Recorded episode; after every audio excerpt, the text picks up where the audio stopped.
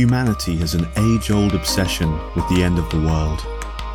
That obsession is why we're here as explorers. You're one of the first people to set foot in this dark new world, and you're about to start on a journey you'll never forget.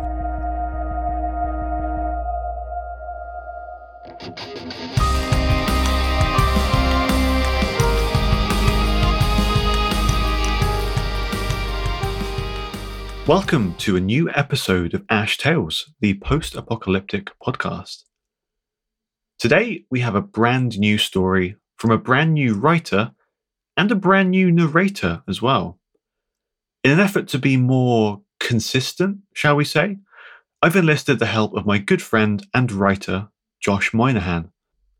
Josh has kindly volunteered to help narrate a few stories, hopefully doubling our output and getting more post apocalyptic fiction injected directly into your ear holes.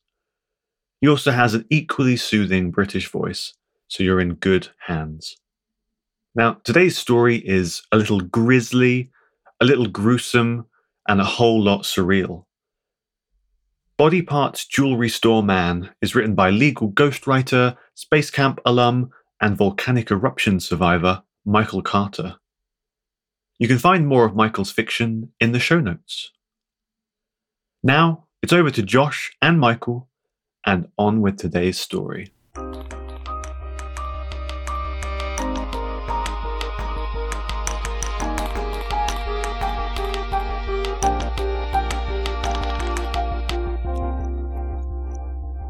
I'll take five diamond earrings, the lady from the fourth encampment north said.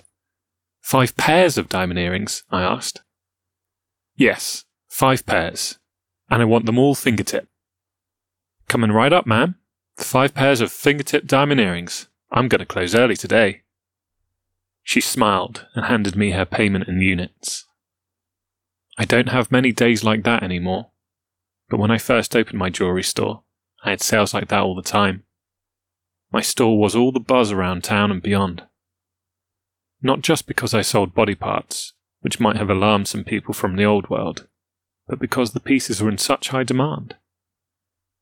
I'm not sure how the fad started, but I had what they wanted, and I kept food on the table and paid the bills.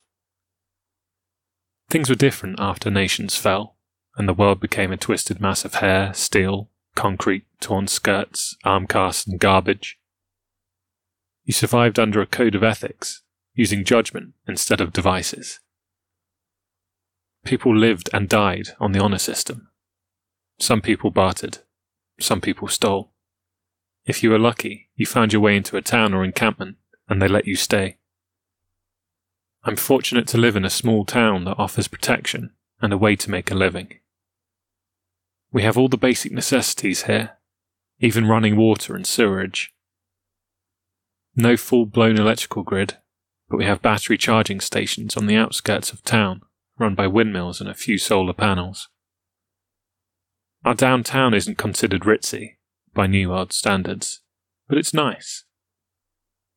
The hotspot is a saloon like establishment on the corner of Main and Maple. You can get food and a cold drink, but you have to pay extra for ice. Sometimes they have live acoustic music.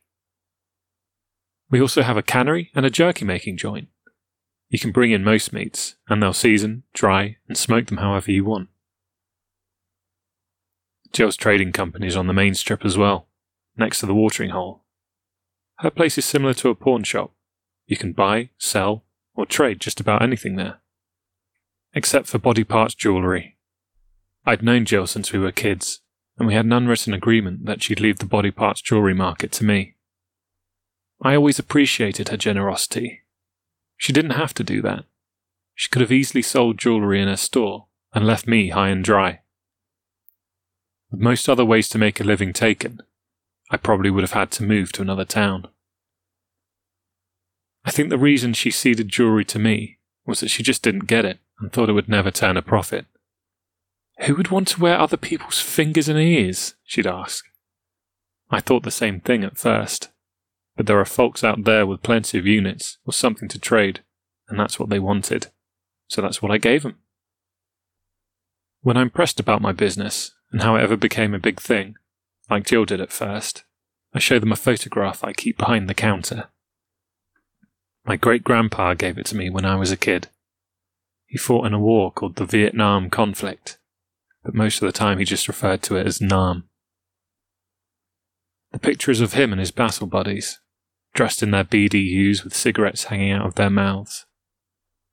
They're all smiling except the guy on the far right.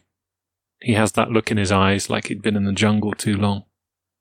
A necklace of human ears dangles over his tattooed, perspiration glazed chest. Great grandpa said they were from the guy's hand to hand combat skills. He'd taken them off his victims with his kabar, dried them, and strung them on a paratrooper cord. They were his trophies, proof of days in the bush. They were also a warning that he was someone not to be reckoned with. I suspect that's what most of my customers are after. It's dangerous out there, especially when food or necessities become scarce and crime picks up. When you wear body parts jewellery, people take you seriously. An elegant piece with fancy polished stones or diamonds shows you're all business. You have the means to acquire it and the guts to flaunt it. Jill, for example, had some rough customers occasionally. When she finally bought into the idea of wearing my stuff, I gave her one of my best pieces, no charge. It was a meaty five finger necklace, different skin colours, big knuckles. I can't imagine the size of the guys those fingers came from. Needless to say, no one ever gave her any crap when she wore it. Necklaces with just one or two parts were popular, usually a combination of fingers or toes. Ears were desirable as well, of course. They were worn just like in Great Grandpa's photograph, but my pieces were done in style with high quality leather straps or precious metal chains, and quality clasps that could withstand a good yanking. Noses were expensive. They usually shriveled too much when I cured them, so I had to insert extra cartilage, if I had any, or retrofit with hard plastic pieces. Otherwise, they looked like overly shriveled prunes. I had other pieces as well. In addition to fingertip earrings, I'd do toe tip earrings, armbands or wristbands made of earlobes strung together if I couldn't use the whole ear, and sometimes rings made of whatever I had left over. Every once in a while, someone would bring in pieces of skin, I'd take them, but they didn't fetch much in return. I needed a lot to double up and put together a belt or something useful, so it usually sat in the shop for months until I could collect enough to make a piece. I had a don't ask, don't tell policy with my body parts providers and customers. I didn't want to know where the pieces came from, and in turn, if I knew, I didn't want to tell the customers. Almost every part came from an outside seller, but occasionally I took some myself. Customers were usually cordial, and no one hardly ever gave me any trouble, considering my line of work. Occasionally, however, someone would stroll in from one of the uppity encampments on the coast, or they'd just rob me the wrong way. I had a gent come in the other day, looking for something for his wife. He yapped a lot, and asked too many questions despite my don't ask, don't tell policy posted right behind the register. I'm always willing to negotiate, but he lowballed me on some desirable nose pieces. I was polite and told him I couldn't let them go for what he was offering. He growled through his neatly trimmed beard and smirked. He strolled around the shop for a while and then made some cannibal crack like, What do they do with the rest of the bodies? Eat them? I forced a chuckle, even though it wasn't funny. He held his hand too close to my face, tapped his wedding ring, and said, I need platinum. At the time, I had only sterling silver and white gold, which he said just wasn't extravagant enough for his wife's tastes. Then he mumbled that he might have to check out the trading company to see if they had anything. So I told him I had some special pieces I just completed in the basement of the shop where I cured and put together everything before bringing it up to the showroom. He said he wanted to take a look. I usually don't take customers downstairs unless things are just right.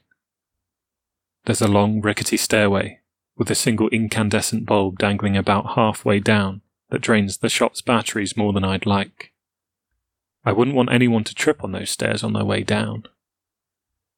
Most of the basement is unfinished 2x4s and not presentable to customers anyway. But no one else was in the shop that day, and I was a little low on inventory. You see, guys like this always seem to come around at the right time. And even though this fellow had piano fingers, he had a striking complexion and the most remarkable plump lips. That's all from today's episode of Ash Tales.